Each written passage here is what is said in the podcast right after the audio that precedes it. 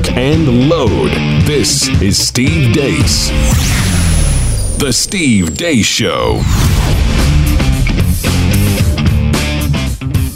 And greetings. Happy Monday. Back after a long three day weekend. Thanks for tuning in here. Live and on demand on The Blaze. I am Steve Deace. Todd Erzen and Aaron McIntyre here with me as well. If you'd like to join us, 888 900 3393 is the number. That's 888 900 3393. Steve at stevedeace.com is how you can email our show. That's D E A C E on the last name for those of you getting the audio only today. You can also like us on Facebook. Who doesn't like us? So you need to like us there an awful lot and then maybe one of your likes will actually show up. You can follow us on Twitter, at least for now, at Steve Deace Show. Uh, a lot coming up uh, on the program today. Our good friend Bob Vander Plaats is going to join us at the bottom of the hour. We're going to continue our book study that we launched a few weeks ago. Looking back, it's been a quarter of a century now at the book that essentially, if you're Aaron's age, really, if you're Todd and I's age, I mean, this this book really defines much of what we call conservatism and conservative media in our time. Uh, it is sort of is the this generation's version of God, Man, and Yale by Bill Buckley. That's Rush Limbaugh's "The Way Things Ought to Be." We'll continue going through that and going back to the future, if you will, uh, for a fascinating conversation. We hope coming up in the next hour of the show. We got a lot of reaction to the talk we had uh, about last week's chapter. And the cool thing about doing this is it's kind of giving us a chance to see history through the benefit of hindsight. At, at the present that we are living through right now. Take for grant, take for example, uh, the story that broke this morning from Project Veritas, and um, they've got, I guess you'd call her, for lack of a better description, the ombudsman. Is that is that a fair, accurate description? The, yes, the, the, the term responsible is in her job title. Yeah, I guess she would. You know, if this was traditional media, the world Todd and I come out of, that she'd be considered the ombudsman of Google, which is the most powerful corporation on the planet right now. And and and she's literally on video saying they are attempting to use that power to create the outcome in the 2020 election that they want and she's not even regretful about it, not bashful about it.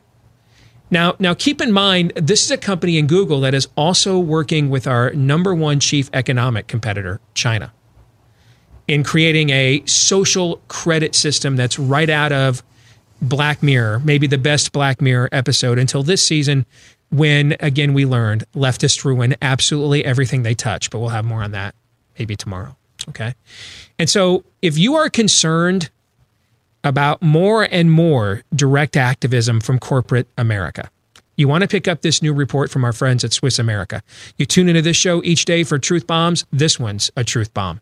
And before you think it's far fetched, I mean, go watch the video. Uh, you, you catch her on camera this morning. Uh, saying, courtesy of Project Veritas, yes, we are literally trying to stop Donald Trump from winning reelection in 2020. That we are using the full power of Google in order to alter the outcome of the next election. She's on camera saying it. So when you hear people that study geopolitical trends, socioeconomic trends like Swiss America, and they're warning you about these sorts of unholy alliances, you know, we're not big into, you know, vapid, vapid, whatever the word is, pronunciation this week, conspiracy theories on this show. In fact, we often pan them. Uh, we're also, though, not into sticking our heads in the sand and ignoring when two plus two equals four, however, at the exact same time. All right. It's not paranoia if they're really coming after you, particularly when you catch them on video.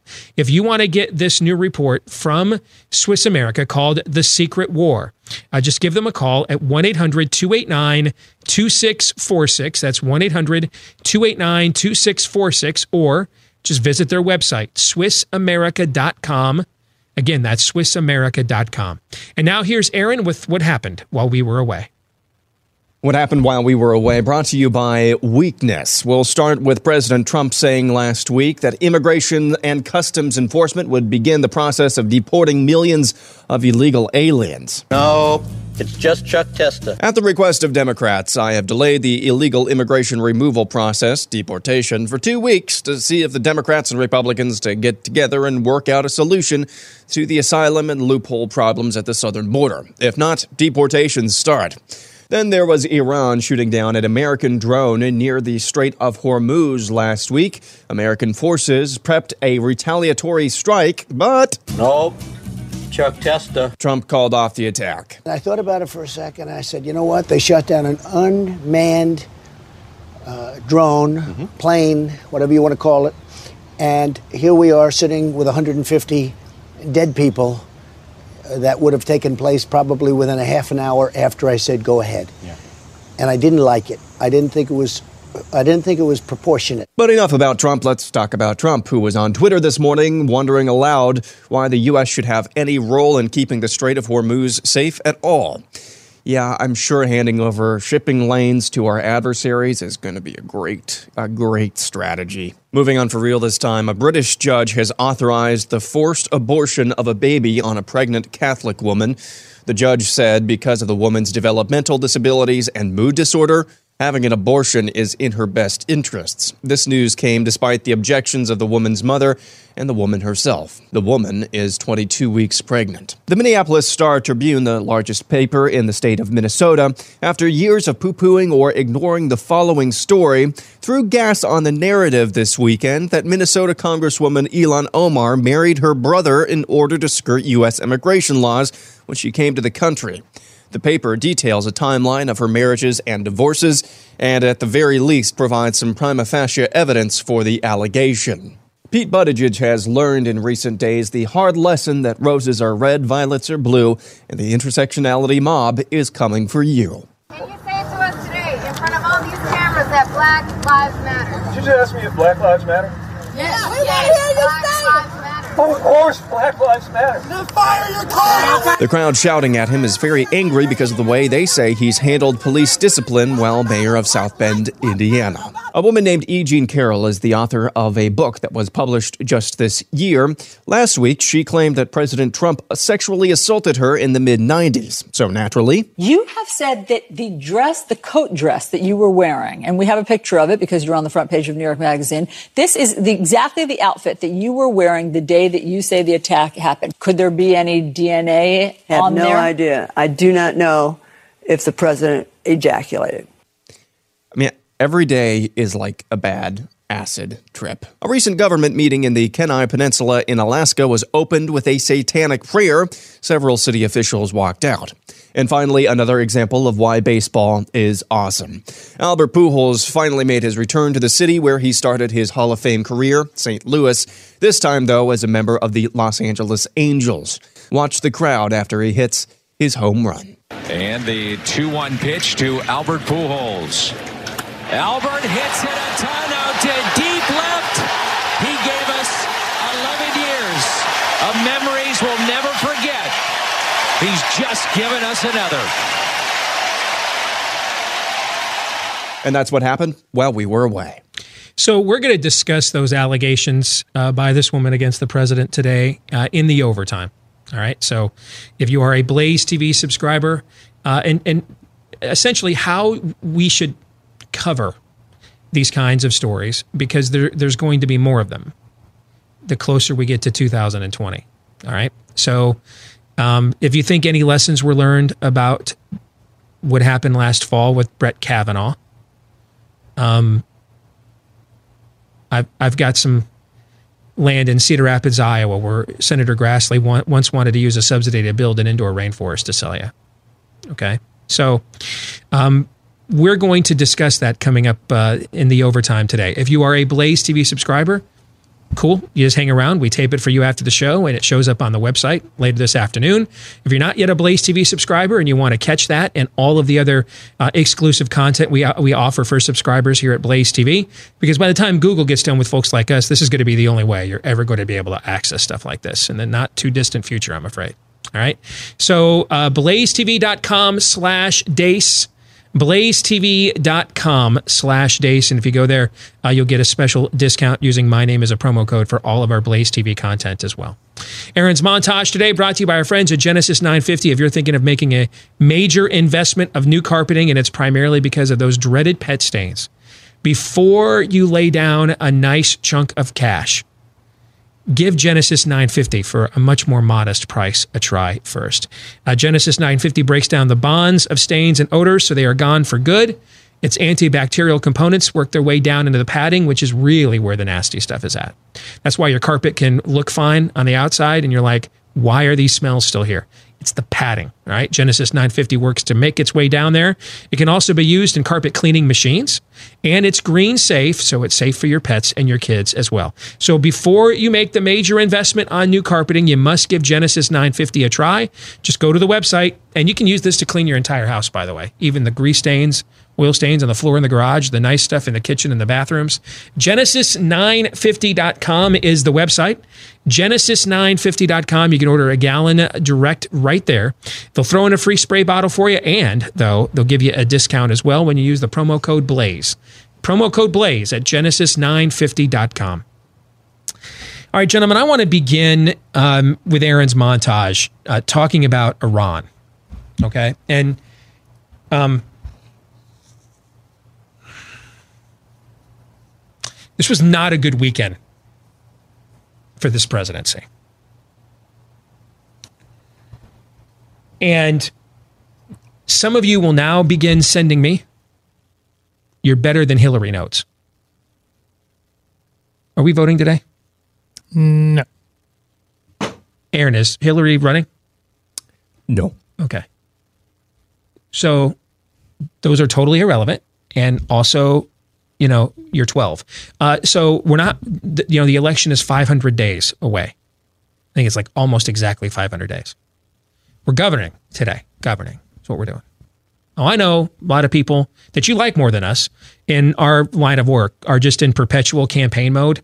And that's why you like them more than us because they're in perpetual campaign mode and don't ever hold the Republicans that you go to vote for in droves accountable for what, whatever the Sam Hill they do after they get elected. Think that's fair? I'm not going to ask. I think it is actually.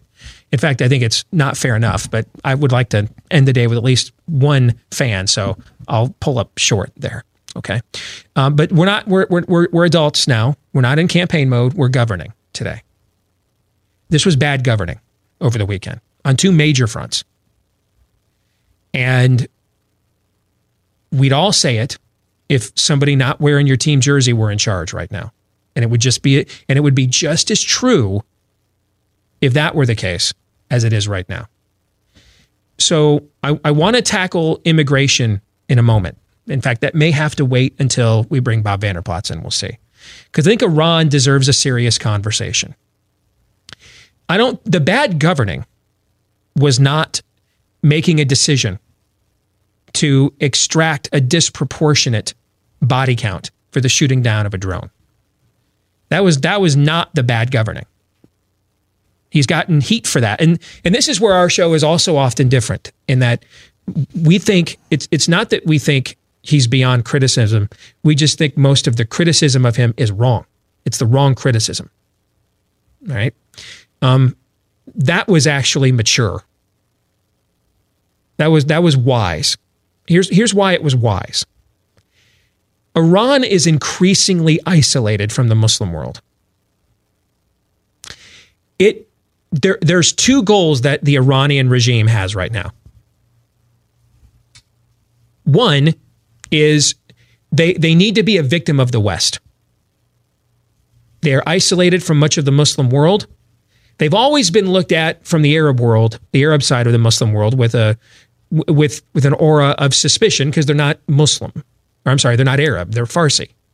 So there's there's always been a you know, you're the cousin Eddie here uh, of, of of of this relationship with Iran and the rest of the Muslim world. And I think that's also one of the reasons why it's been one of the most aggressive exporters of radicalism in order to almost kind of prove its bona, fide, bona fides, prove its its street cred.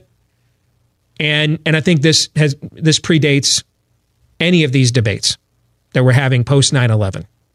Because I want to touch on that here in a moment as well. Because I've been exceedingly complimentary of the contrarian arguments that Tucker Carlson is picking. And now I've got to be consistent. I think he's dead wrong about what he's saying about Iran. Because again, he's cre- I think he's creating a proxy fight. The situation with Iran predates all of our angst about our whatever our post 9/11 policy is. We, we have had issues with Iran. It has been the primary exporter of terrorism decades before 9 11 was a significant date to the American people. So turning this, turning Iran as a proxy fight, just as many of our domestic fights are really proxies for Orange Man Bad and Cheeto Jesus Saves, turning Iran into a proxy fight for we're just sick and damn tired of being in Afghanistan for all. totally different argument. First of all, Afghanistan is not a Middle Eastern country, number one. All right. So, uh, and Iran's not an Arab country. You know, so, I mean, they're just not the same situations. They're just not. Iran has had death to Israel in its constitution since we were helping the Taliban defeat the Soviets in the 80s, guys.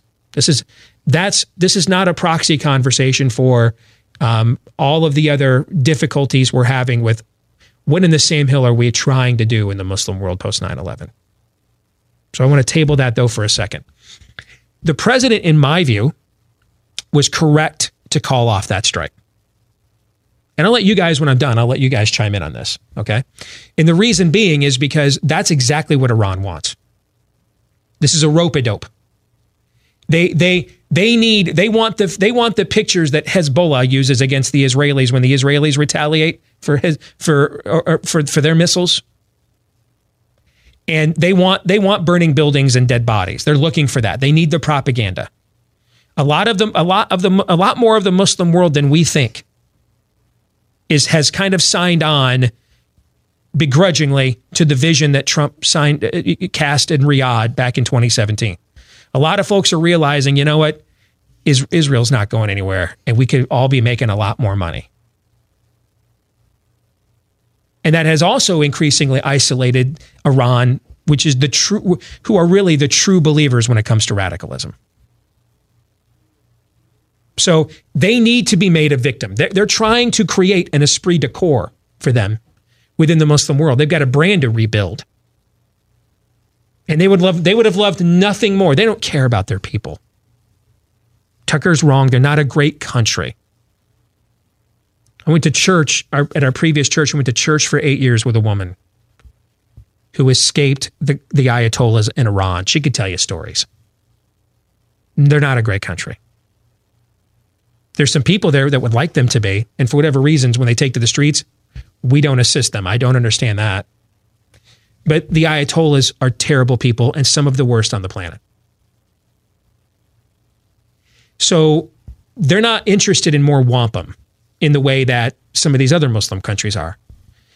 They're fine with enriching themselves while enriching their dominionist goals at the expense of their people.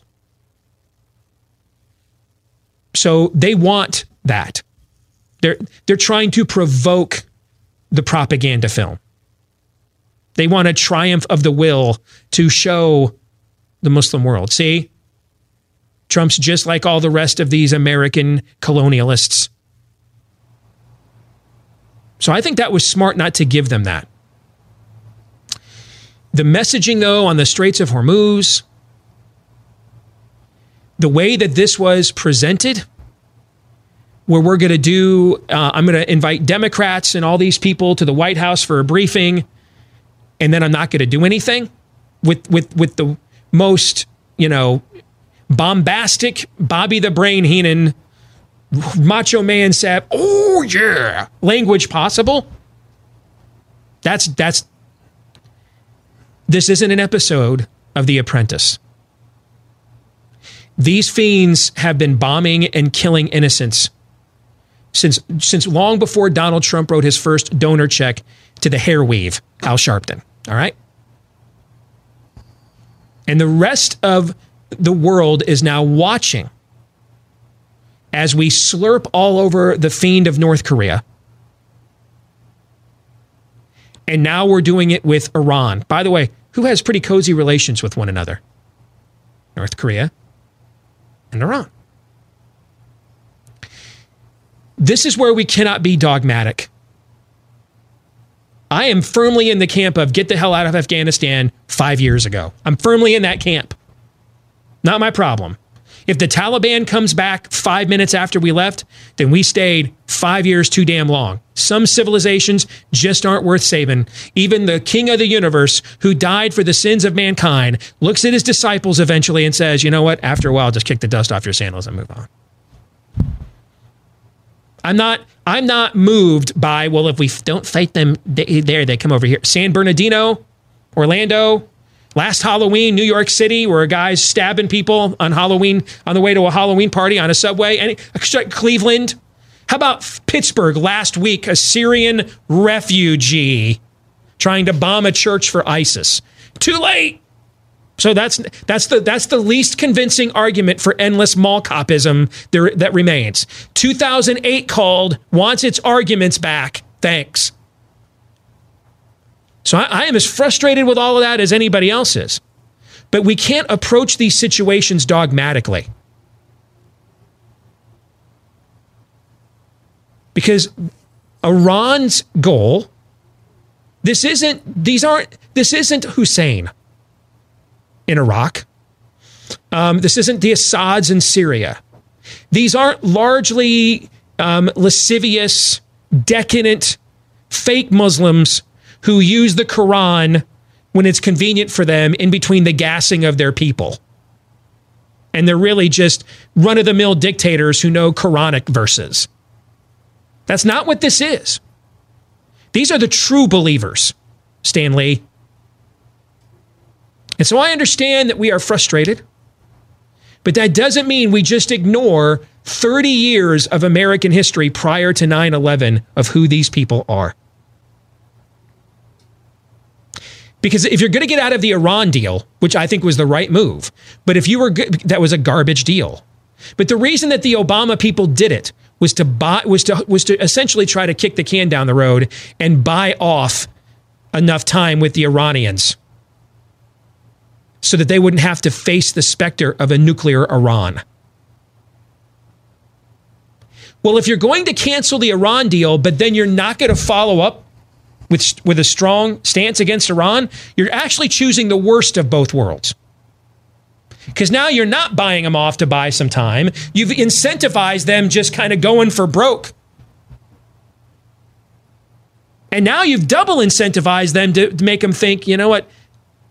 This guy is afraid of a conflict. Which brings us to the second goal I believe the Iranian regime has the defeat of Donald Trump in 2020. If they cannot create a narrative that, that paints them as sympathetic victims of the colonial Christian West, then they would like a trophy. They would like to be the reason, they'd like to make the claim they're the reason Trump lost. They stepped to the tough talking American and he backed down. And his people saw him as weak and voted him out of office.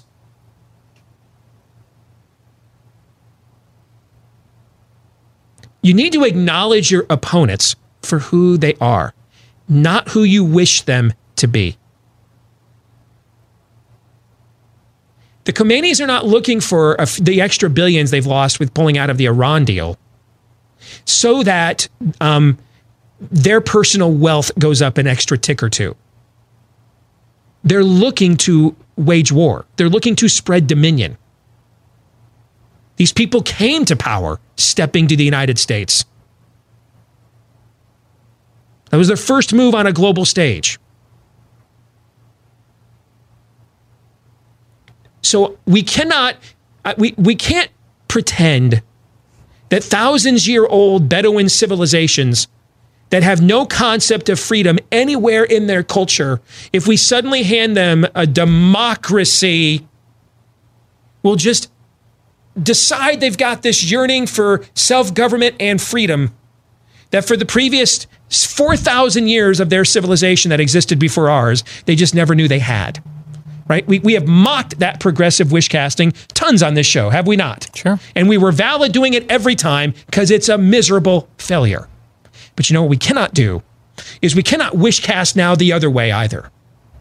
We cannot assume the fiend with the bull haircut in Pyongyang will, will just wants to be richer. He can take whatever the hell he wants from his people whenever he wants it. He wants for nothing. The only thing he wants is a knee to bow. That's what he wants. Capitalism isn't an, isn't an aspirational system. You don't, you're not saved through it. It's a system people go to because of who their moral character are. They want to make choices and decisions for themselves. But it doesn't free what evil lies in the human heart. And likewise, we cannot ignore who the Iranians were prior to September 11th, 2001. They're getting the responses they want. They want the double mindedness. They want this to look weak. You're playing into their hands. This is not a conflict to engage by the seat of your pants, fly by night, tweet something out, pull it back. No. This is going to require some maturity, foresight. Right now, the president ought to be looking at all of his advisors. Who's the leaker? Who's giving me bad advice? Who thought Rex Tillerson was a good hire? Because the Iranian regime has two goals, I believe, gentlemen. One is to provoke some inordinate response from the American government that makes it look like a victim to the Muslim world. And then the other is the defeat of Donald Trump in 2020. Your thoughts? My thoughts.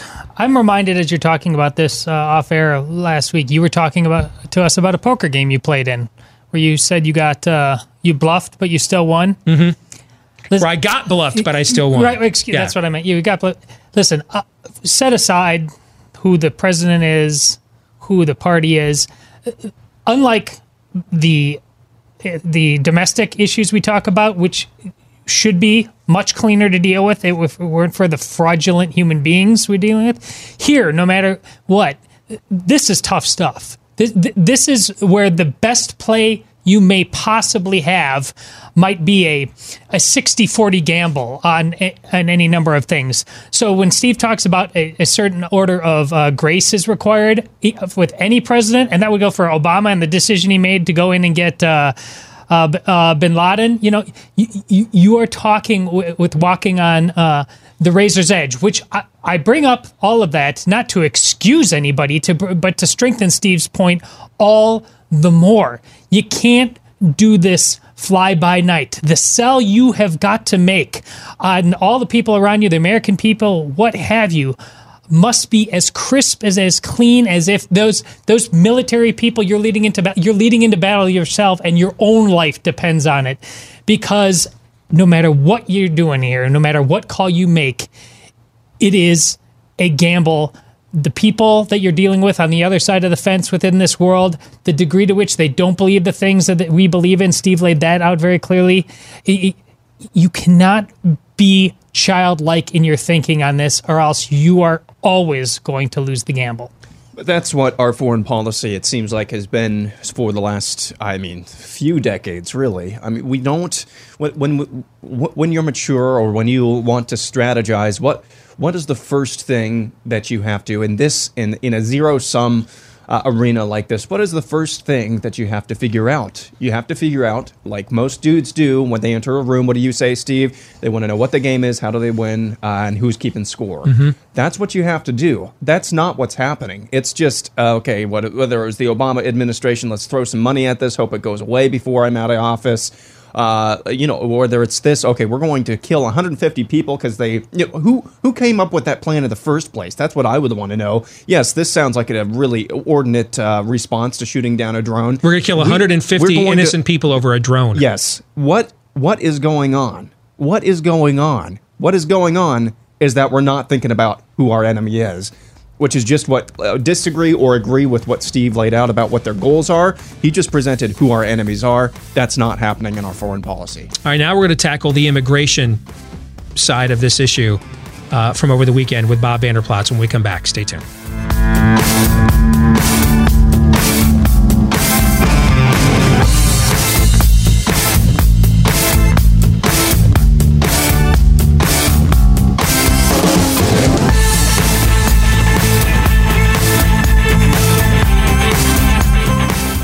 Well, I know he doesn't have the ratings and the influence that he used to have for obvious and unfortunate reasons, but still, um, when when 60 Minutes has the former uh, FBI head of cyber crimes on the air a few weeks ago warning about something, we should still pay attention. And he was on there warning homeowners that foreign and domestic thieves can steal our homes and do it all online because that's where a lot of our home titles and mortgages are kept nowadays, online in databases that can be hacked, and then they hack into the database, simply forge their name onto your home's title, use your home as collateral to borrow against the equity that you deserve, that you built up in your home, and then they stick you with the payments. And often you don't find out until the, the bills show up, the late notices, maybe the foreclosure notices.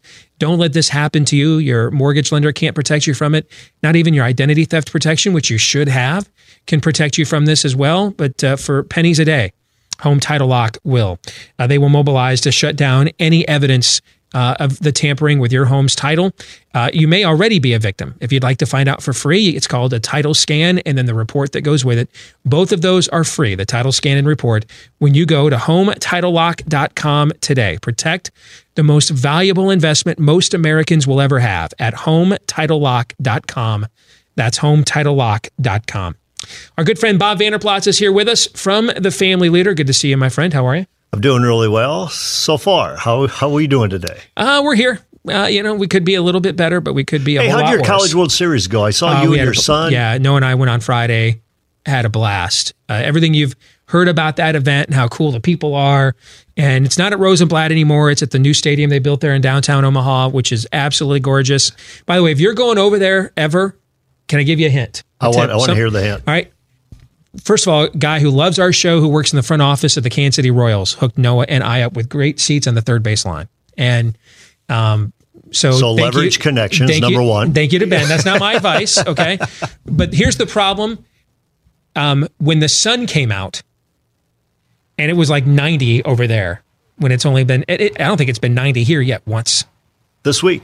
Maybe this week later. You bet. So when, we- when we were flew, when we drove back to Des Moines, it was 73. So that's a pretty big difference. All right, just an hour away.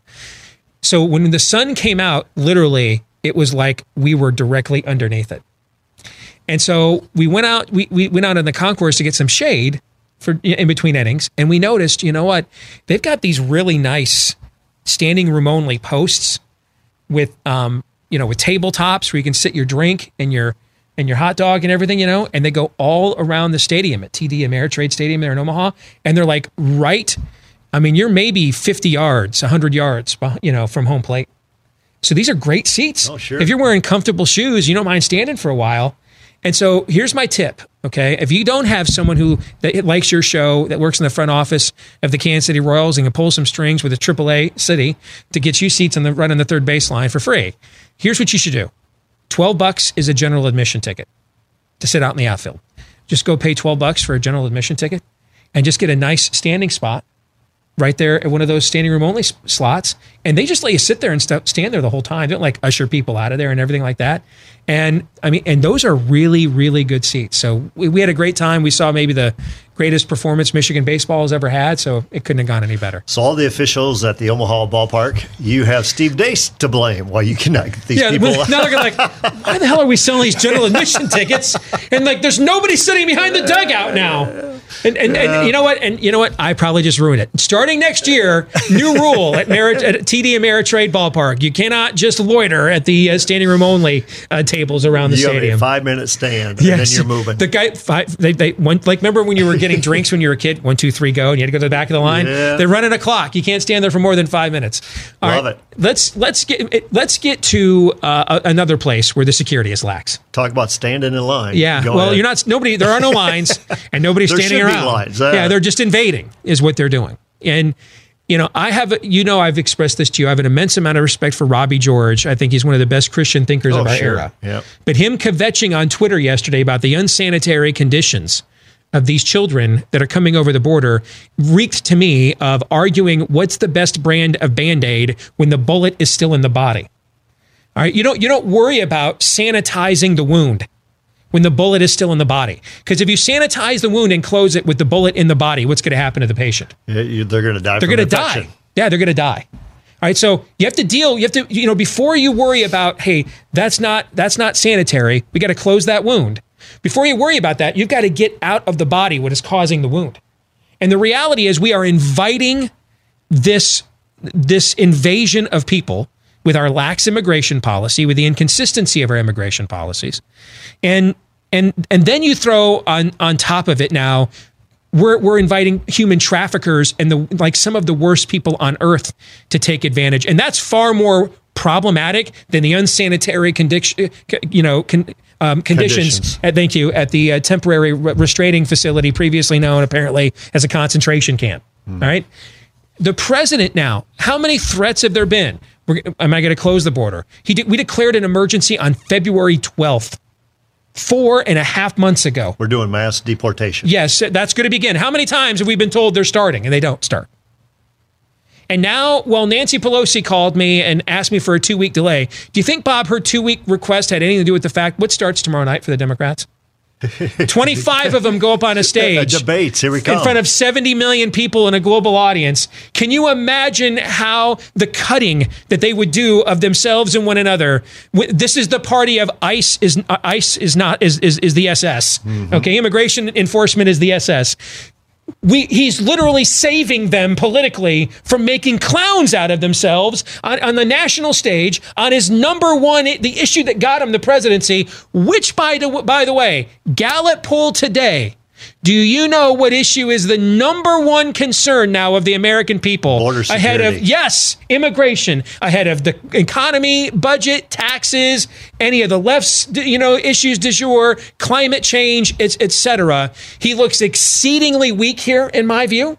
And and now you've got this report out there and i don't know what's true because we don't take much stock in anonymous stuff about or mm-hmm. from this white house. But apparently one of his, his his dhs officials is is being alleged out there to have leaked this uh, to the to the media and what their plans and everything were. Why is he still on the job if that's true? Okay, so we already discussed. You know, you when you're dealing with regimes like Iran, who have a history long before you became a, a viable force in American politics. Of you know, the, these are people they don't wa- they're not just looking for wampum. They sent their children to walk the minefields between them and Iraq in the 1980s. All right. They're, they're bad. These are bad, evil people. Hell is awaiting their arrival when they die. Death to America. Yes, and death to Israel and everything else. And now we're sitting here with an issue that has been going on long before he got elected as well. The issue that got him elected. And, and we are again communicating weakness here. Am, am I being too tough? Let me start there. Am I being too tough in this No, analysis? no, I don't think you're being too tough. Because number one, you look at the power of the bully pulpit. Uh, maybe Trump was able to prick at a little sore, but the power of the bully pulpit is border security is the number one issue today. Robbie George's tweet.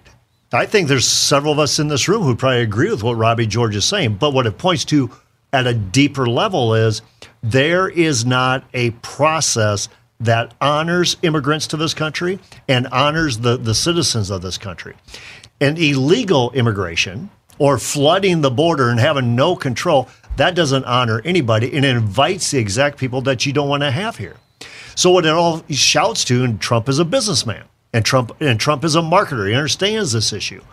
We need a process for immigration and put the Democrats on their heels, especially when it comes to these debates that begin tomorrow night. What what what does he gain?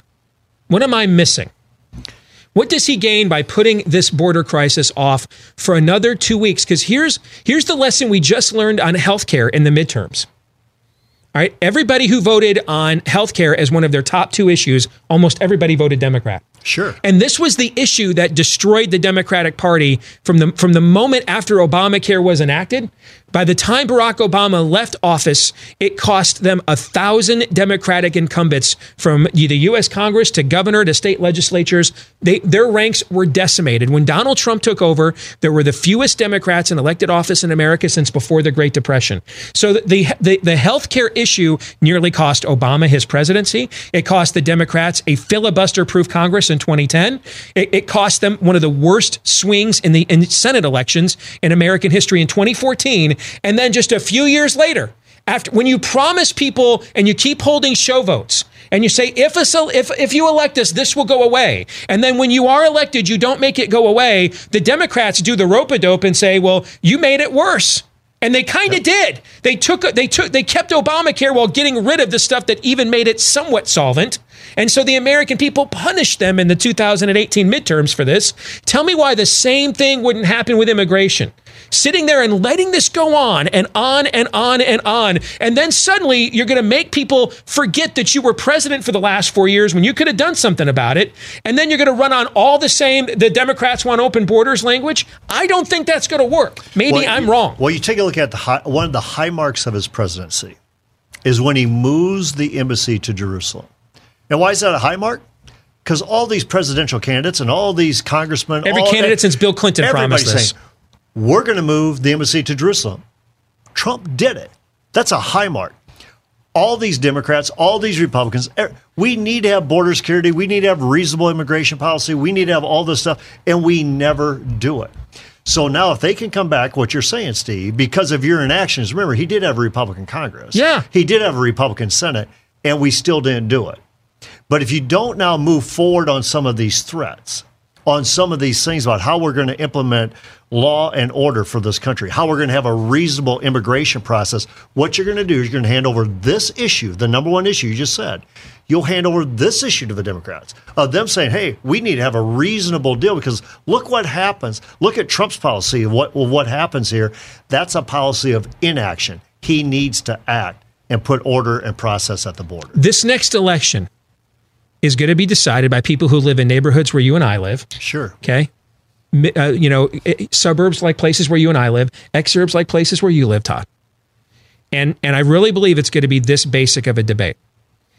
If they go in there believing that this guy's a con man and a clown, and yeah, things weren't great, but he's made them even worse because he's just not capable of being a leader. I don't care. The Democrats could nominate the dry bones of Che Guevara. They're going to win in 2020. On the other hand, if they go in there believing, yeah, you know, it, it sometimes we it, it's a broken road getting there, you know, but I, I, you know what? In the end, he usually ends up in the right place. I'll cut him some slack. He's not a traditional politician. The economy's good. He's tackled some issues, you know, that uh, that people have promised for years they were going to address, and and I see the system right.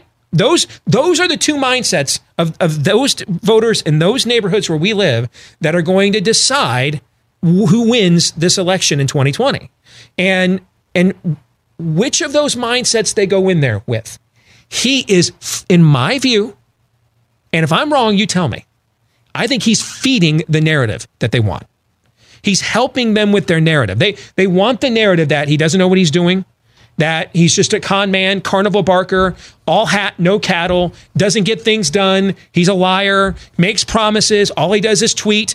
Is this not the narrative of every program that has aired on MSNBC and CNN? Every op ed that's been written at the New York Times and the Washington Post and 90% of the media since the day he got inaugurated? Has this not been their preferred narrative? It is then he's feeding narrative. it right now. And what it is, the other part of it is that the administration is not on the same page. None of them are on the same page when it comes to Iran, when it comes to border security, when it comes to whatever the issue is. So you talk about this DHS leaker. You know, that's another narrative of your own administration is not on the same page, and you keep feeding this. On uh, Steph or on Chuck Todd yesterday, he said his number one regret is in personnel, people that he's brought on. And then again, like he highlighted Jeff Sessions, but he meant others as well. So I think what it is, there's a lot of things he can point to that you mentioned. It's a broken road to get there, but ISIS is on the run. It's a broken road to get there, but the embassy's in Jerusalem. The economy is soaring. The stock, the stock market is up.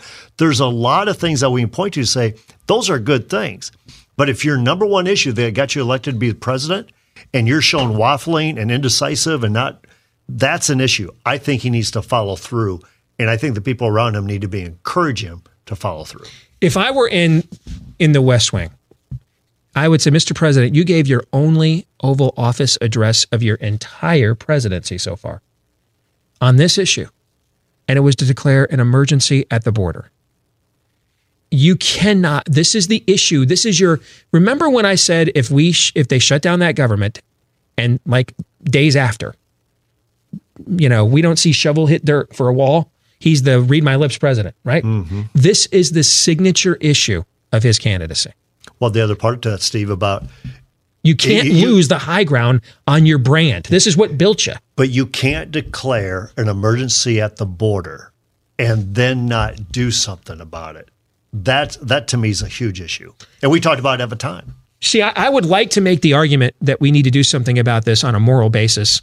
I'd like to make the argument that we should be doing something about this on no no no nation on earth permits 164,000 people to come across its border illegally in one month without considering that an invasion. No, no one no one has ever done that in the history of, of the human species. No nation on earth would ever permit something like that. But I, I don't believe those sorts of arguments necessarily tickle his fancy. That's why I'm largely just making these off a self interest argument. If you want to get reelected 500 days from now, sir, losing the high ground and looking inadequate on your signature issue is really not the way to go about it. And who would have ever thought that you could give the Democrat Party the high ground on border security? You risk that. Yeah, yeah, you but, but, but by- whoever thought that. that. I mean, I'm just saying, whoever thunk that they'd have the high ground on border security. I'm saying Because here's the thing, people would cheer order, process, and then be in with the American spirit that you know what? Yeah, we defeated you, but we didn't take your land. Yeah, we defeated you, but we didn't take your oil. Yes, we have border security. We still have humane conditions. Everybody would would cheer that on. if you don't win, here's what history has shown. It, it- you see it now with with the surge in popularity of single uh, payer uh, healthcare. You know, and uh, ten years ago, go find the clips on YouTube. Barack Obama was going out of his way to not let Obamacare be de- de- de- defined politically as a step towards single payer health care, even though we all knew that it Sure. was, because they knew politically that was a damaging brand. And so bad Republicans always lead to worse Democrats. If the president is unable to show the American people, see, we're going to enter it, if they don't say, solve this with border enforcement and law enforcement and enforcing our existing laws, if we don't, if we, if the president doesn't show that this issue can be solved that way, the next phase of the argument will become just make the problem go away. And, and that's and where the American people become frustrated. And that is where the left will come in and say, you know, we know how to make this problem go away. A mass amnesty program that we've, you know, reasonable immigration reform, which will be the mass amnesty program that will turn Texas into the next California and will hand them electoral dominance for the rest of your cotton picking lives. That's that's that's always the pattern with the pick an issue. It's always the pattern. Republicans run on, we're going to do something about Democratic policies that don't work. They then don't do anything about it whatsoever. And then the Democrats come back with, and that's why we've got to go full hammer and sickle because our biggest mistake was when we only went halfway last time. Have we not seen this pattern before? Well, you, well, yes, we've seen the pattern before. To me, again, being a former high school principal, it's a little bit like the kid who's truant. You know, we can't we can't do anything about truancy, so let's just monitor it better. And also, you got all kinds of kids who are truant. That's the issue we, we face here. What they want is a realistic, common sense, simplified approach to border security. Americans would cheer that on. I think this is in Trump's wheelhouse, but he has to deliver on it. Why, why are we? Why do we have more people trying to secure the borders of Afghanistan in, in, a, in an American uniform than our own? Do you know the answer to that? I have no idea. Why, I mean, I, I, do you know the answer to that, Tom? I mean, what, what, what, what possible rationale would there be for having more of a military presence protecting the borders of Afghanistan than the United States? and and we don't give that to another country either. So to say Mexico's good, Mexico has shown that they're they're not going to do anything about this thing. This is our issue. We deal with it. Bob, good to see you, man. Good Appreciate to see it. you guys.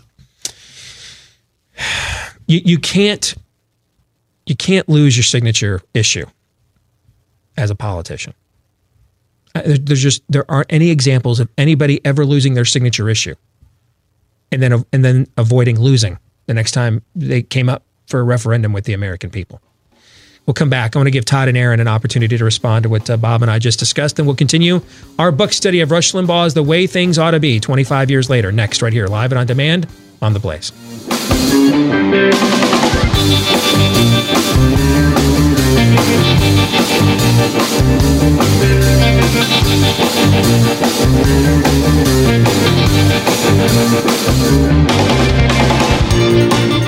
And we're back with hour two, live and on demand on the Blaze. I'm Steve Deace. Todd and Aaron are here with me as well. 888 900 3393 is the number. That's 888 900 3393. Steve at stevedeace.com is how you can email the program. Let us know what you think about what we think by liking us and communicating with us on Facebook as well, following us on Twitter at Steve Deace Show. And if you like our show and you listen to the podcast version, uh, if you wouldn't mind leaving us a five star review on the podcast platform of your choice, uh, we would be very grateful uh, if you would take some time out of your day today to do that.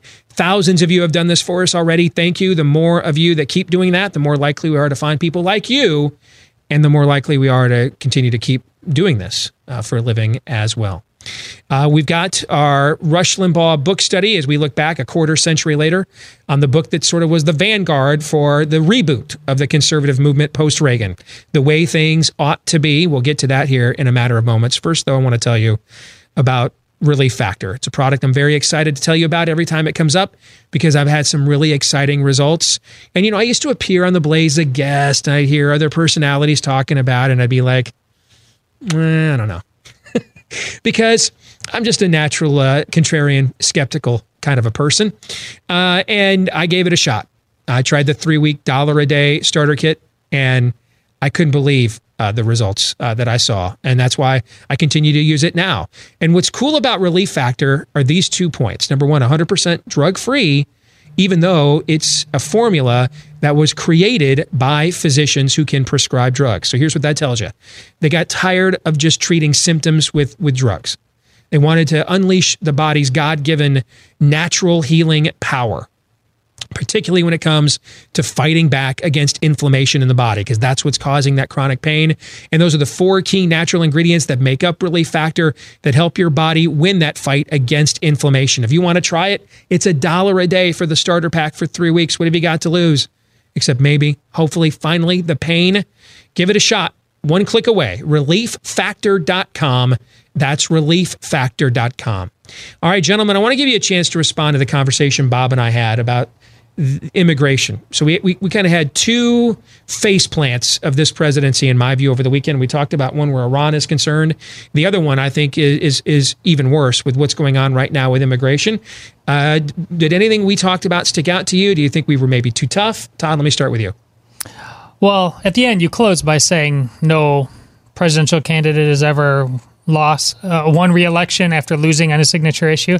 I think he thinks he can. I, I, think he he was so amazed by what happened by him getting elected in the first place that he simply believes that the same marks still exist. Perhaps there's uh, more of them. Listen, right now there's that. Um, there's that video that's clearly edited, uh, uh, pictures from the Obama presidency. From 2015. 2015. Yeah, they've edited out the time the timestamp from 2015. So, yeah. combined with that, showing and what, what you're referring to is, is leftist activists have been sharing this. This they did this last year. Yeah when we had the first my- problem with the border run, they were making they were showing all these videos and photos of what went on when we had the children yes. running to the border during the Obama years when they were when they everybody wanted to get in when they figured he was going to do his executive amnesty so they're trying to you know get in under the cover of mm-hmm. darkness so they could be amnestied right they were using a bunch of video and photos from the Obama era border run and they did this to, uh, about a year ago and they were doing it over this weekend as well using video footage where they are editing out the timestamp. It's but it,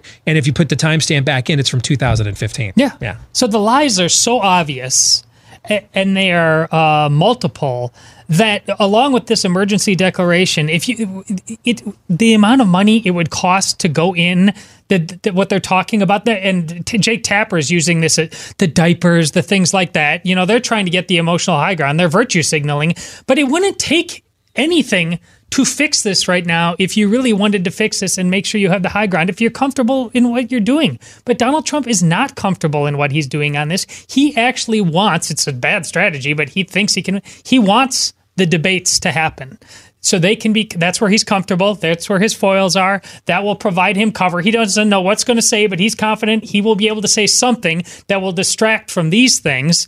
I have no idea what his intentions are right now in this moment regarding this. I think the safe bet though is that he he honestly thinks he can he cannot really win obviously on this issue but he can c- control the optics enough that it won't matter Uh, double-minded man, unstable in all his ways. Uh, sometimes that instability uh, can work to our advantage. Sometimes it works to the other side's advantage. But all of the time, it's incredibly, incredibly maddening to watch. Uh, watch this in action. Todd is absolutely right by saying he's got the bully pulpit. He is the chief executive of the United States. He has the power to do what needs to be done if he actually stood uh, up to judges, stood up to whoever needs to he needs to stand up to to actually secure the border and to actually uh, fix some of these problems on the border as well. Uh, the the main thing I think uh, politically and how this is viewed by America at large. I think people, I think people really, uh, really just have a difficult time watching weakness. That's That's not- exactly right. It's not. It's That's not- exactly right. It's not so much the problem itself. It's just. It's it's not that they want the problem to go the, go away. It's just like don't don't embarrass yourself. Don't embarrass me. You're representing That's me. exactly buddy. right. That's the biggest thing that's going to hurt him, and that's what this weekend was on both these fronts. That's why I said I lead, led the montage with weakness. That's that's what he it, whether or not it's fair or not. That's the way it has been portrayed, and he has not exactly uh, mitigated that portrayal uh, very much at all. That that's what he's got to change. But he's so unstable. I I mean, he really is. He is the double-minded man. He is not uh, that instability is not allowing him to actually look strong. So Can I, can, I, can, I, can I add to what you're saying? Yes. My experience working professionally in politics and covering it professionally. The number one thing that damages a politician more than lying, more than personal scandal, more than anything, and there is no close second, is the appearance of weakness. People hate it.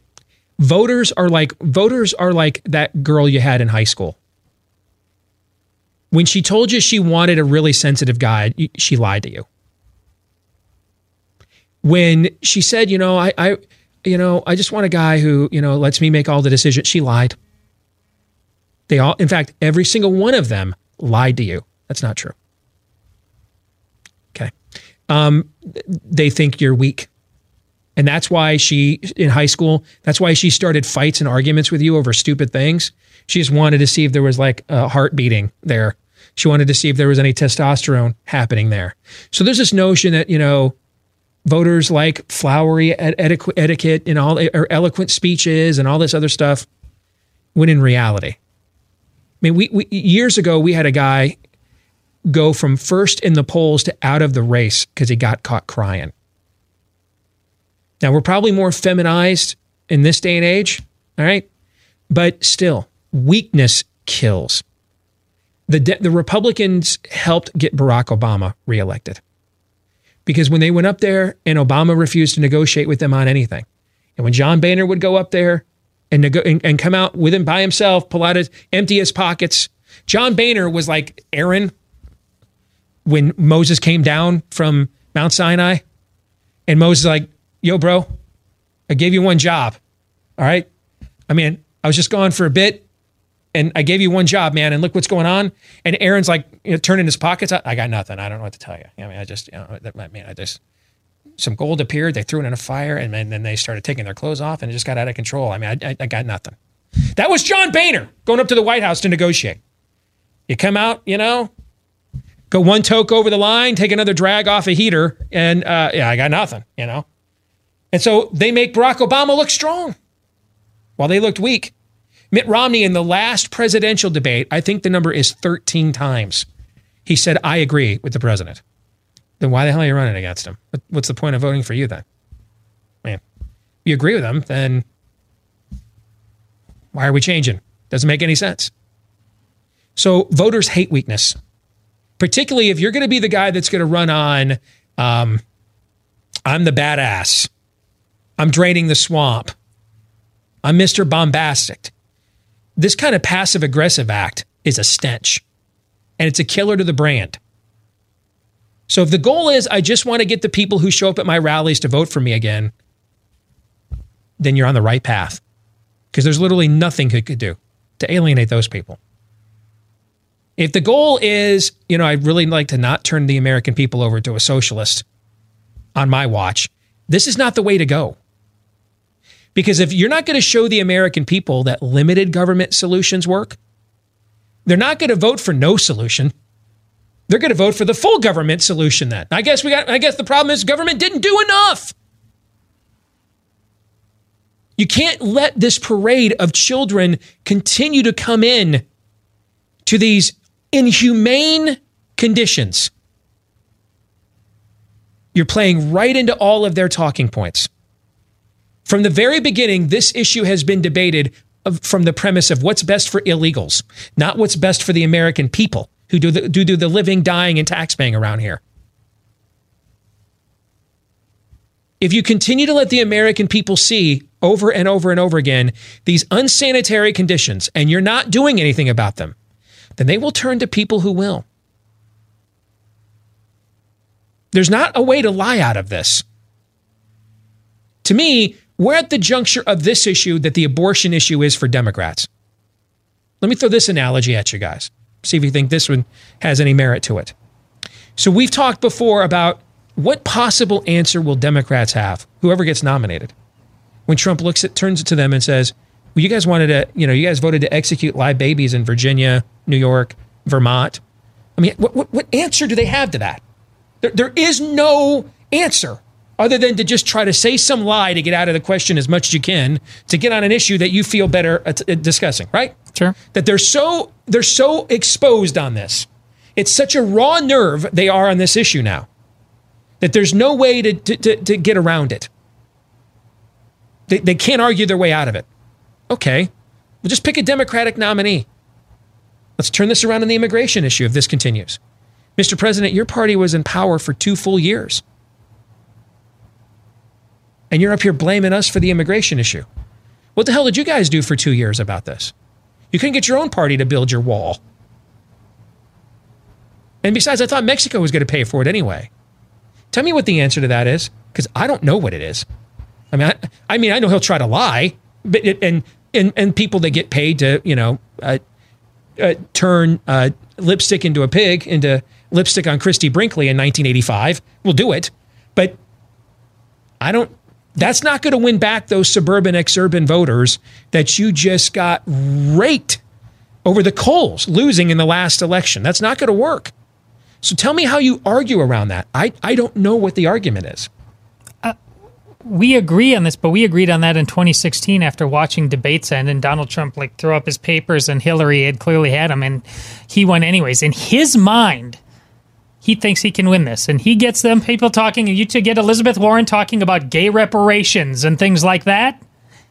And he just believes that he looks like the sane man in the room. So he, in your in your your theory is he doesn't believe the office of the presidency affords it any more accountability than candidate for the presidency does. Correct.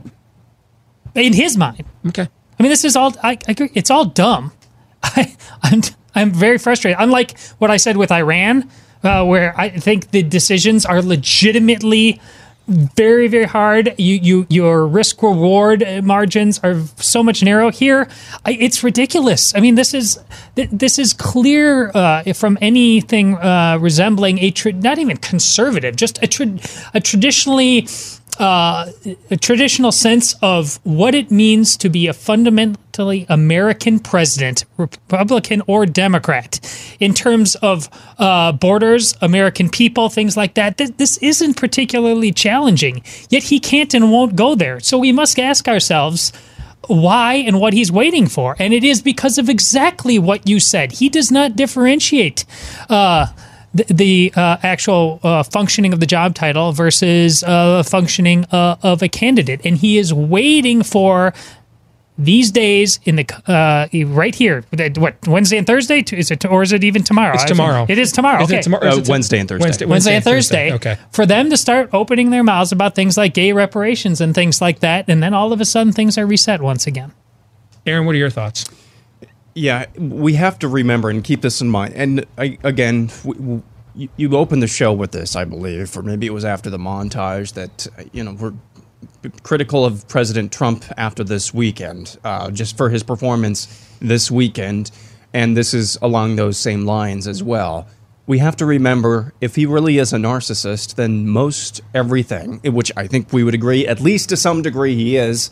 Um, yeah, I don't think that's I- even I- debatable. yeah, I don't think that it's de- debatable. I'm, I'm trying to cover all of my uh, bases here, but it, it- he does all of this for for him. I mean, the reason why he really touched a lightning rod uh, with this issue of immigration when he first announced back in 2015 that he was running for president isn't because he truly believes in it. It's just somebody was actually saying something that I agree with, and that's why people vote, latched on. It wasn't the courage of his conviction; it was the conviction uh, of a a lot of people who actually thought that maybe, hey, we'll throw our support behind somebody who actually seems like he gets this issue.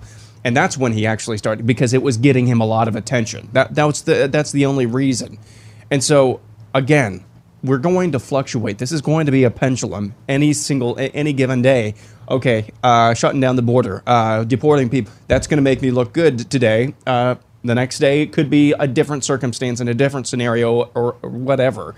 That's why this is so frustrating to watch, and that's why it appears as weakness because Trump is really just going, he's just reacting to things in a way that he thinks or he believes or he's been told by his uh, advisors, whoever is advising him, that will make him look good and make him look the best and make him look like the greatest ever. Again, that sounds really critical and that sounds really harsh. Uh, but again, I would I will, will repeat what I just said a few minutes ago. Sometimes that can work to our advantage. Sometimes it can. It's just getting him to follow through all the way seems to be incredibly difficult. So here's another theory I have as to what he his end game is here, and you tell me you guys think this has any merit. Okay. He has he's actually been for amnesty in the past. Um, he was pro dreamer, which is another form of amnesty, and and has never shied away from that. I think he believes he can get a deal that this situation can become so overwhelming that he can get a deal to get his wall built in exchange for a mass amnesty. That's what I think in his mind he believes the end game is. And if he can build the wall and and and and have that done that he can convince his base that he literally just handed the Democrats almost a permanent electoral majority in this process. Now, I don't believe Democrats will go for that anyway. No. No, it, it, it, it, he's John Boehner. He's negotiating against himself. He's just John Boehner with a better Twitter account. I mean, this this, is oh, it's open borders or nothing. They're they're not they're not they're you know like you've always wanted Republicans to put up a bill that bans all abortions except for rape incest and just Mhm. watch Democrats vote against that too. Mhm. Their party is in they're they're in they're in vision quest mode. They're they're on a they're on a small J jihad. They're not putting up a bill for effect, right? They're they're not they're not going to say, yeah, we're gonna we're gonna we'll we'll take this deal now and get our amnesty, and then we'll just you know screw them on the wall later. They're never voting for anything. There's nothing he could offer them. Literally nothing that would that would agree with the wall because it's open borders or nothing, right? But I think in his mind he believes because he thinks he can negotiate with everybody. He thinks in the end everybody just wants a, their own Trump Tower. That, that that's really his worldview. His worldview really is in the end everybody is everybody has no interest other than their self interests. And and East of Eden, I agree with him. It's just some people's self interest is to impose their version of Eden upon you. Okay, some not everybody's Eden is you know um, uh, you know a, a Trump Tower, a reality show. I mean, if you're the Khomeinis in Iran, I mean, you believe you're getting all those virgins in the afterlife anyway after you've killed all the kuffar. So you get the best of both worlds. You get to kill all the kuffar, and then and, and then you get the virgins for all of eternity. That's your reward. All right. So I think he believes in the end they'll they'll give him his wall if he gives them a mass amnesty. That's my theory. Is what he thinks Yeah. the end game is here. Well, it's something along those lines. And the problem with his version of the art of the deal, when it comes up, uh, when it's formed being King Kong in Manhattan, the issue there is everybody has some degree of skin in the game. This this is the reason why poker. You go to a poker table where there's a certain limit in voting. You're comfortable with that. It, in in, in, it, there in Manhattan, when he's ultimately everybody had to uh, decide what is too much and get out, and he was really good at leveraging that everybody in DC is playing with house money, Steve. They- mm-hmm. It's a totally different ballgame. Do you think they care about how much things cost on the other side on any level? The Democrats, heck, Republicans don't care about it either. The art of the deal, as Donald Trump has known it, does not exist in Washington D.C. I agree it doesn't. and that's the problem. I mean, it's fascinating to me that he is willing and forcefully and eloquently able to articulate how far left the Democrats have gone. Yeah. And he is partially responsible for provoking them to be that honest about it. I mean, it, him as a figure has caused them to say, Yeah. you know, we can just stop lying to people and just be honest. You know, we want to re- we want to do Reds the sequel, right? And then it's it's fascinating to me that he that on one end he recognizes this. Yes, and uses the And that- language accordingly. Yes, and uses all that like like if I was writing the speech, he says the stuff. Yeah. He he is saying stuff. I've written speeches for politicians, you know, that they weren't willing to say. He says it. Like when they've taken my lines out, they, they are often the lines Trump puts back in. On one hand, he he verbalizes this clearly, and then on the other hand, acts like he can still negotiate with these people. That- I, I, Impossible. And I, and I don't understand that world because I've not lived in the. I've only lived in the worldview world. I've never. I've not lived in the. the I, I don't. I don't know how much you know stuff millionaires and billionaires just kind of throw at each other that they don't really mean, and it's a. It's a. It's a game. It's leverage. It's Xanadu. It's not real. I don't know. I, I don't know. Well, that's I don't. he- I don't. I, I've lived in the worldview world. What I can tell you from the worldview world is there are some things that just cannot be negotiated. One civilization wins and the other dies. That's it's it's a steel cage match. Two men enter, one man leaves. There is no steel. Sometimes there's no steel cage match where you guys just walk in. They're like, tell you what, man, I'll take sixty five percent of the steel cage, and you get thirty five, but I'll throw in some undercoat and then you know we'll insure it for you. I mean, there's no deal. The deal is we slit your throats or you slit them for us. And I, and I, and I find it fascinating that on one hand, he can clearly articulate who these people are in ways we've wanted Republicans to most of my career. And then at the other hand, treat them like they're just another entity he's negotiating with on the Upper East Side. I'm fascinated with that. Well, he can call them the right names, but listen, he's always, you've said it from the beginning, he's most comfortable with a foil, but that doesn't mean he needs to be constructive with it, you know, at least in terms of uh, once he gets into office. He, he's always been the equivalent of yo mama jokes. I mean, he doesn't go beyond that. He's just, he, he he's not interested, doesn't understand the issues well enough, a combination of both, but he's, it, he's got his foil now, so he's capable. That's why the paradox is seemingly there because he's capable of doing that. But there's all kinds of blood sport fighters that I mean, we we watch cage matches, uh, the MMA fighting. Would they be good soldiers? I don't know. When something was when they knew they could really die, that's the difference. The other thing, Aaron, is is months of inaction. February 12th is when he uh, signed off on this emergency declaration. Months of inaction have pushed this thing to the brink that if this goes on much further and you do try to enforce and deport, the crying mothers, the crying children, those videos are politically are neutron bombs uh, for for for a candidate for those things to happen on their watch. This becomes your Hurricane Katrina. And by putting it off and putting it off and putting it off and putting it off, I think he risks that optic as well. Oh, there's no doubt, and this is what we talked about back in in uh, in February and and uh, the days surrounding the government shutdown.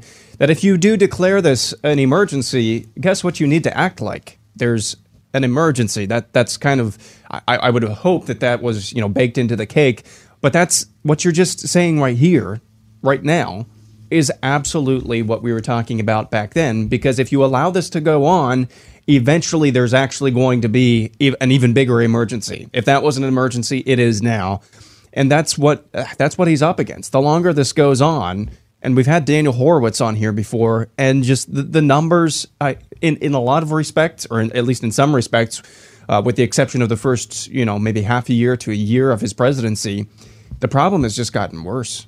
It really has from uh, for a guy who made this his you know his his the bedrock of his campaign back in 2015 this is not going to get better without some leadership without some strength without some fortitude.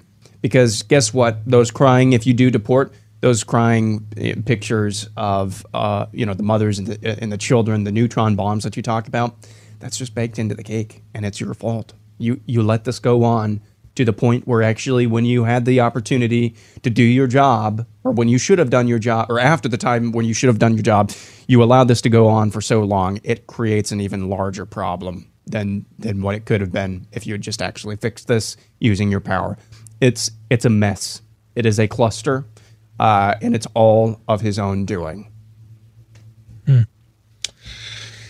Real Estate Agents I Trust is a company started by uh, Glenn Beck and uh, his friends and associates uh, several years ago because they were frustrated with the real estate market, particularly running into agents who talked a good game but then didn't deliver the results as promised. Like in our market right now, I, I've counted in the last couple of weeks, I've counted five new real estate companies in our market in my neighborhood this year. Now, maybe they're all on the up and up. That's possible you know, but how would you know?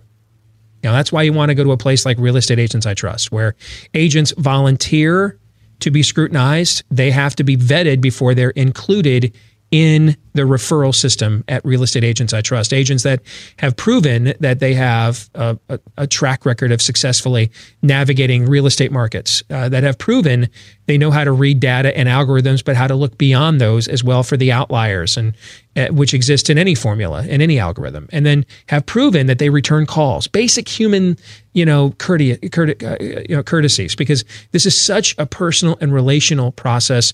If you don't have a rapport with that person, it becomes so much more difficult. So if you're looking for a real estate agent that you can trust, look no further than by clicking uh, and going to realestateagentsitrust.com. That's realestateagentsitrust.com. One final question on this. Do you think because he has been a Democrat most of his life, and guys like Chuck Schumer, Chuck Schumer has been his senator or senator and or a congressman longer than Aaron has been alive. He's known Nancy Pelosi for how many years do you think? Right? Do you think because he had been a Democrat for so long, because he had been from a state largely controlled by Democrats in the state of New York all of his life, with the exception of, you know, one guy who in and of himself was basically a moderate Democrat who won the governorship for a while. Do you think because he knows so many of these people personally Yes. and has donated to them, I think you know where I'm going with this. Yes. Do you think that he still believes somewhere in there they're just typical politicians that will cut a deal? Yes. And he just and it's just difficult for him to see people that aren't motivated by the same basic instincts Yes. that he's motivated by. And, and that's a very that's not a Trumpian thing. That's a very human. I mean, that's the most human. Us. That's that's right. That's exactly right. We've always Yeah. like it's it's we have to remind ourselves daily oh, because we still get to go off and I get to go watch my daughter's soccer games and Yep. you do it. But I mean that the barbarians are on the wall in so many ways, and you Yep. really don't. You prefer not to believe it because if it's true, you know what you got to do. So you play games with yourself. So Right. yeah, that's you're absolutely right. Right. I mean, I, I didn't, you know, I was all for bringing peace and freedom to democracy in the Middle East for many, many years until I realized, well, how come we aren't bringing peace and freedom to, and democracy to the Middle East? And once you start asking yourself those questions, the answers usually are not comfortable. No. And they're not good. You know, I go back to an interview I did early in my career when I first took over news full time, and the guy who was the number two man at CENTCOM next to Tommy Frank was on a book tour, and I brought him on the show. Yeah. And I, I asked this. him, I asked him, hey, you know, let's say we get five years down the road. This was back in 2006, guys. Summer of 2006. I'd literally just started. And I said, hey, let's get down the road, say five years from now, and Iraq cannot be subdued. And there's not a clamoring for the vision for peace and freedom and self government in the Middle East that the, the president articulated in his second inaugural address. Iraq was just becoming the quagmire that was that it became at the end of the Bush presidency. I said, "Hey, what do we do if we find out they don't want sort of a Western way of life, just with you know a Quran instead of a Bible?" And there was a long pause. Man, he goes, "Well, then that's the zero solution." And I asked him, "Well, what's that?" He goes, "A lot of people are going to die." In other words, they just they needed this to be true because nobody wanted to acknowledge what the alternative would be. We'll come back, continue our book study next.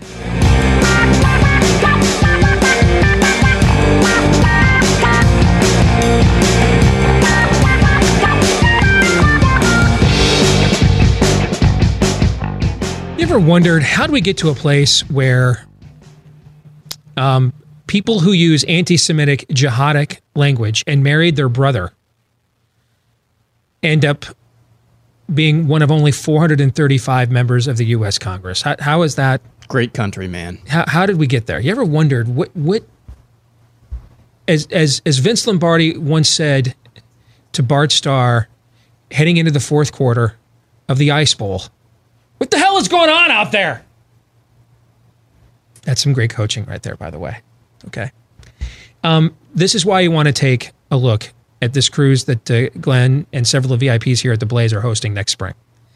The cruise through history. See, we have we have forsaken and forgotten our pillars, our foundations, and you know now we're just kind of out there, like our you know what's waffling in the wind. All right. Um, now this is going to be fun. You have you know gourmet food, plenty of nightlife, time on you know with the water. You get all of that but you're going to learn some stuff as well as you sail through East, the Eastern Mediterranean, visiting uh, Italy, Croatia, Jerusalem, Israel, Athens, Greece. Uh, explore Venice, the birthplace of commerce. Tour Greece, the origin of the republic and democracy.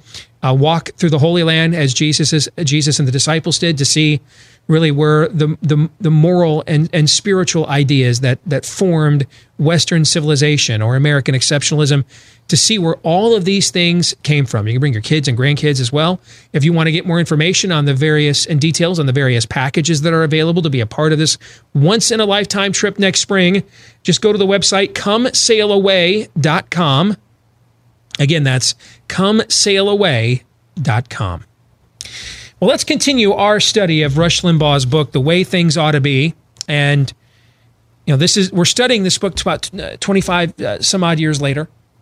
Did you know, by the way, that today is the 30th anniversary, Todd, of the Michael Keaton, Tim Burton, Jack Nicholson Batman making its debut in movie theaters?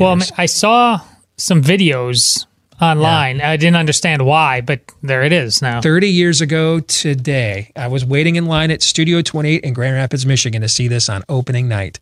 30 years ago, bro. Yeah, I was at uh, Westgate Mall theaters there. I still remember yeah. waiting in line. Yeah, that felt like an event. My parents and my little brother went away for the weekend. It was the first time they ever left me home alone. I was 16. And my buddies were over. That's when that was when the Pete Rose did he bet on baseball thing was like at its apex. And Bart Giamatti's, you know, the commissioner, we're watching this on ESPN all day because it was a major scandal. And then we we we jumped in the car and went to the Studio 28 and waited in line to go see Batman on opening night 30 years ago today. All right. A few years after that, this book came out and, and kind of reset uh, the modern conservative movement post Reagan. Rush Limbaugh's highly successful, The Way Things Ought to Be. And we've been going back to the future through this book and looking at what things Rush was talking about that sort of set him up uh, as conservatism's beacon at that time and launched a lot of the themes and the way we do things in conservative media came from the success of this book and Rush's career at that moment. And then we're looking at them with the benefit of history as hindsight 2020 and how that plays into the things we're facing today. This week's chapter uh, People Think for Yourselves or Demonstrating Absurdity by Being Absurd. And I will say this the thing in Rush's career that I have the most on purpose emulated is this tactic the the demonstrating absurdity by being absurd. And I've and sometimes this tactic's been called a slippery slope argument. But I like the way Rush puts it because it makes it sound smarter. All right. The reason, well, he would call them liberals. I, I, would argue in our day, there aren't really too many liberals left. There's just leftists. The reason why they hate slip, the reason why pagans hate slippery slope arguments is because they're like undefeated in human history. And I, I go back to debating the the early years of my career when Iowa was on the the front lines of the marriage debate. And when we would bring activists on the other side on, and I would say to them, you're not really arguing about marriage or marriage equality. There's no such thing. Any guy that's been married for more than 10 minutes can tell you there's no such thing as marriage equality. All right. Breach. Okay. You're not arguing for that. That's a canard. You're really saying there's no gender. That's what you're really saying because you're really saying it's not natural for men to be attracted to women and it's not natural for women to be attracted to men. And it's not natural for them to have a desire to come together to perpetuate the species. So what you're really arguing is that there isn't that gender is not relevant. There isn't gender doesn't exist. And they get really mad, man, if I went there. Oh, it's a slippery slope argument. We're not making those arguments. And here we sit. A few years later, what's the debate we're having every day in the culture? What bathroom do I use? What sports team am I on? What does gender exist? Is it fluid? That's what we're arguing. And and now, if we would have a couple of years ago made those same absurd, uh, illustrating absurdity by being absurd arguments, okay, fine, all right, you guys. Ten minutes after Obergefell, you guys are going to be in public libraries with uh, with lube and uh, sex toys and uh, and and and trannies parading around children in public libraries for your Pride Month. What would they have said? You're a hater. You're a bigot. That's propaganda. What's in the news today? And now it's here, and you're a hater, and you're a bigot. You still, still are. Yeah. Yes. So this this tactic that Rush would use, even and he he says he talks about telling his audience, "Hey, go enjoy your weekend. I'll be here." Uh, monitoring the news. When you come back on Monday, I'll tell you what to think about it. How leftists would get all upset when he was in his he was parroting what they do in the media, telling you what you're not just what's going on, but what you're supposed to think about it. This tactic of his, I have emulated and used in my career, certainly more than anything else he has done, and I, I continue to use until this day. Well, it's it's clearly part of your book, uh, the Ten Commandments, reversing press, uh, pre- uh, Premises. premises, and Yeah. everything. I told you before in that I was uh, it was a little disconcerting for me too because the when when he learned the power of this though, you remember the example he talked about was actually using it against Christian conservatives and the whole playing the music backwards, the devil worship thing which it's and this it only reinforces my point about how Donald Trump is the first uh, Rush Limbaugh presidency because when it just came to it, it's it yeah he he learned the power of it and he used it uh, when uh, constructive uh, to be uh, expedient in making a political point but ultimately remember he told us a couple chapters ago this is first about entertainment. And he learned the power of entertainment about basically making fun of the rube christian conservatives. And i think underlying that and that is that how he knew and how a lot of politicians learned that they never it, it could all be a show. Even back then the seeds were planted. This is we can make the whole thing a show. The, the governing there, there's enough marks out there that look at how concerned they get about something that is so obviously ridiculous. We can manipulate them, we can corner them, we can triangulate against them, use our side, and we never have to be substantive. That's uh, it's it's chilling that first example to me. And then he leaves it there and then he goes on and talks about the examples that we would have also used, we would have applauded. But I think within that chapter, it's just showing this is a powerful tool that you get to choose whether you use for good or for evil.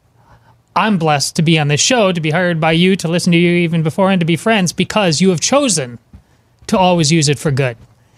Um, many people on the conservative side, not so much.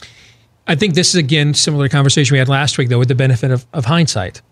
Like if if if if you went back to 1992 and said everything, if you had if you could sit down directly with Russia one on one, and you went back to 1992 and just told him everything that you just said, he would have he'd say, "Dude, um, relax." I was a rock DJ. I liked as a I was a I was a rare conservative rock DJ, and I wanted to show that many of people who agree with me were too uptight about this stuff. There aren't any hidden me- messages. Paul isn't dead. Kiss doesn't mean knight in Satan's service, and ACDC doesn't mean against Christ, destroy Christ. Okay, chill out. You're you're checking stereotype boxes, right? That that's probably what it would say, right? Uh, yeah, I think so. Okay. But now we fast forward again though, and we look at it through the lens of what's happening right now. And and I don't know because you know we're working at the same time. But but when I see people share content of his, and if you are a regular listener and we're wrong, correct me. Okay. But when I see people share content of his, it's almost never about anything cultural or the dreaded quote unquote social issues. It's almost always about what's going on with the liberal media uh, or, uh, you know, Trump versus the Democratic Party. Now, that doesn't mean that's the sole focus of his show because I don't have a chance to listen, so I don't know. And it could just be that that's the stuff that gets clicks because that's the environment that we're in. But there, there does certainly seem to be, at least from what from what is getting shared or catching on, a lot less of an emphasis on the the sorts of moral and social values and issues that make people conservatives than if you would have tuned in to Rush, you know, back in the era when I listened constantly for about a decade. I mean, those were things were were fixtures, were fixtures on the show, right? So you're Mhm. kind of seeing it through that through the contemporary lens. Whereas back in 1992, he would have he would have probably had a different view, not knowing what Yeah. the future would hold. Well, I I saw roll tide republicanism is what what, what I saw. If you're looking at it through 2019, there's a certain yeah. You saw No. co- you saw. I mean, I literally right before we went on the air, some somebody at Red State I've never heard of has an article about uh, cocaine Mitch. Okay, I, I- again, that kind of goes to what you're talking about. You know, the, uh, cocaine Mitch has decided to make Democrats vote on issues rather than get ready for debate prep.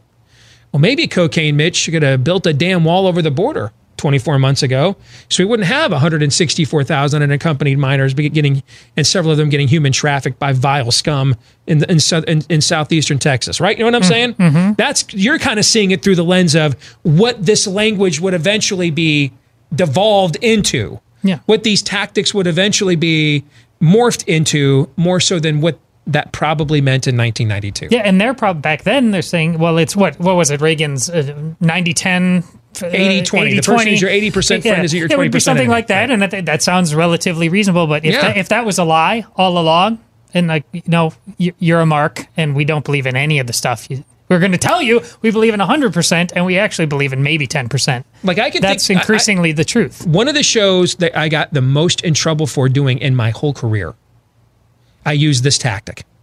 And there was a story that w- had gone viral of this women's basketball team that played a school for the blind. And um, I mean, we when I was in elementary school, the first year I played organized basketball, we scrimmaged a school uh, for the blind. You know, so this isn't uncommon. Okay, they kicked our butts, by the way. Really? yeah, they were good. right. Um, but um, they they played a, a school for the blind, or no, it was a not school for the blind, disabled. It was a school of disabled kids. So we, that's who we played when I was in elementary school as well. We played it, at, at, you know. They were so good you could not even remember their disability. They beat us until we were blind. I'll put it that way. All right. So there was this women's basketball team that beat this disa- this this school of disabled kids, and they beat them like hundred to three or something. And they're getting trashed. And they're on Sports Center, getting nailed. You know, getting insulted. They're the worst people in America. And I came on the show that day, and I started trashing them too. But then I did the pivot. And I said, How did this team score three points? And why wasn't it 250 to nothing? Why did you stop scoring? Why'd you let them score at all? You're the higher evolved being. You're more fit. You're you, this is survival of the fittest. You have you have you na- natural selection has chosen you through a random process. So there's nothing special about it. You don't have to apologize Yeah, for so it. So there's no have to apologize. No need for dignity. No need for courtesy. Max, when when when the when the lion has already killed three antelope that day, and he sees one wounded coming across the Serengeti, he doesn't say, you know, I'm full. Lions No. just got a lion, man. Yeah, basic instinct takes hold, and there will now be four dead antelope um, across the Serengeti today. So why did you show any mercy? Why didn't you take natural selection to its most logical conclusion and utterly humiliate these people to the point that they realize since they have a disability, this is not the place or the arena for them?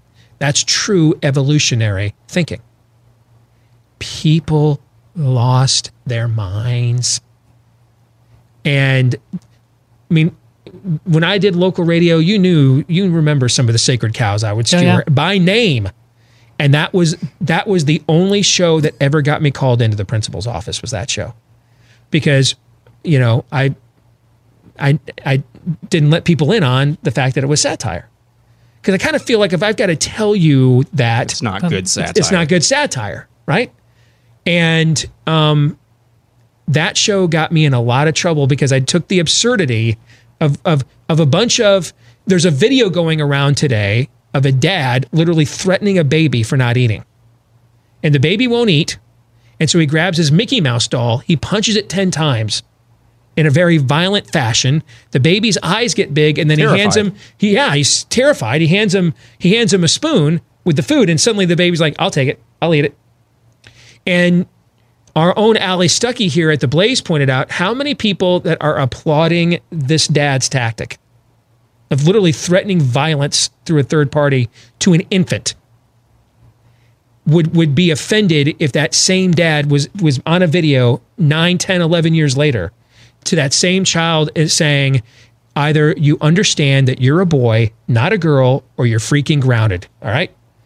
Those same people would be losing their minds right that's a point of illustrating absurdity by being absurd you can't tell me that you know we're just living here on a pale blue dot we are all the result of random natural processes and occurrences. There is no God. We're accountable to nothing.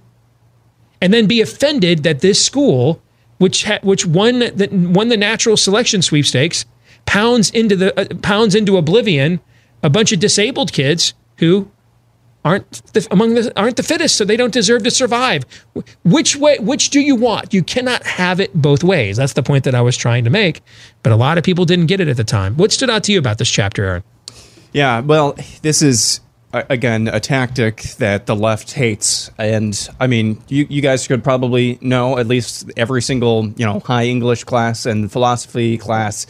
Not so much the philosophy, but the English class. Um, they were taught by people, and you go through um, when you're supposed to be writing your t- paper, go through all of the argumentation or logical uh, fallacies. And one of them that they always talk about, all the teachers talk about, and you're always taught about, is the slippery slope argument. You can't make that argument in your paper because it's a logical fl- fallacy.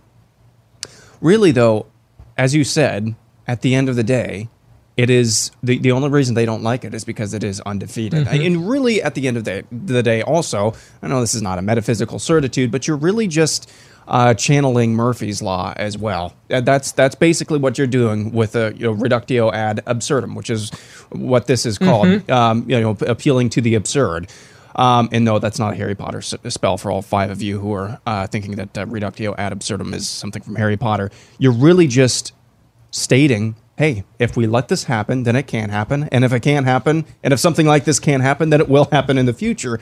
And that's a really, really simple. Uh, that's a really simple, logical, and rational way to get from point A to point B with basically anything uh, that you're talking about. But people don't like it because it is so simple to pi- uh, to point out absurdity in um, in, in you know, pick your topic, pick pick your issue as well. So. You want something else simple before we get out of here? If you've been losing the battle with your bulge, I give Riduzone a shot. Uh, there's a signal that uh, that's supposed to go from your gut to your brain uh, to tell the brain, "Hey, we're full down here. We can stop eating. Time to kick that metabolism into high gear and uh, and get active and get moving." Uh, it's called. It's got a big fancy name. Its abbreviation is OEA. Unfortunately, for too many of us, that signal just isn't as strong as it needs to be, particularly as we get older. It sometimes has a tendency to diminish in capacity as well. And that's where Riduzone comes in. It just, it, it, it's not a bunch of chemicals, stimulants, caffeine.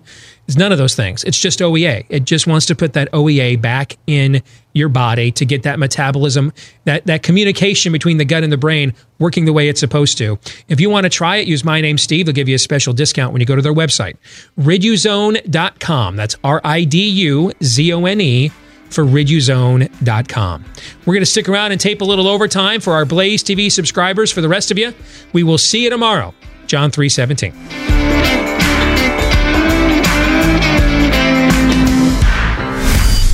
This is Steve Deace on the Blaze Radio Network.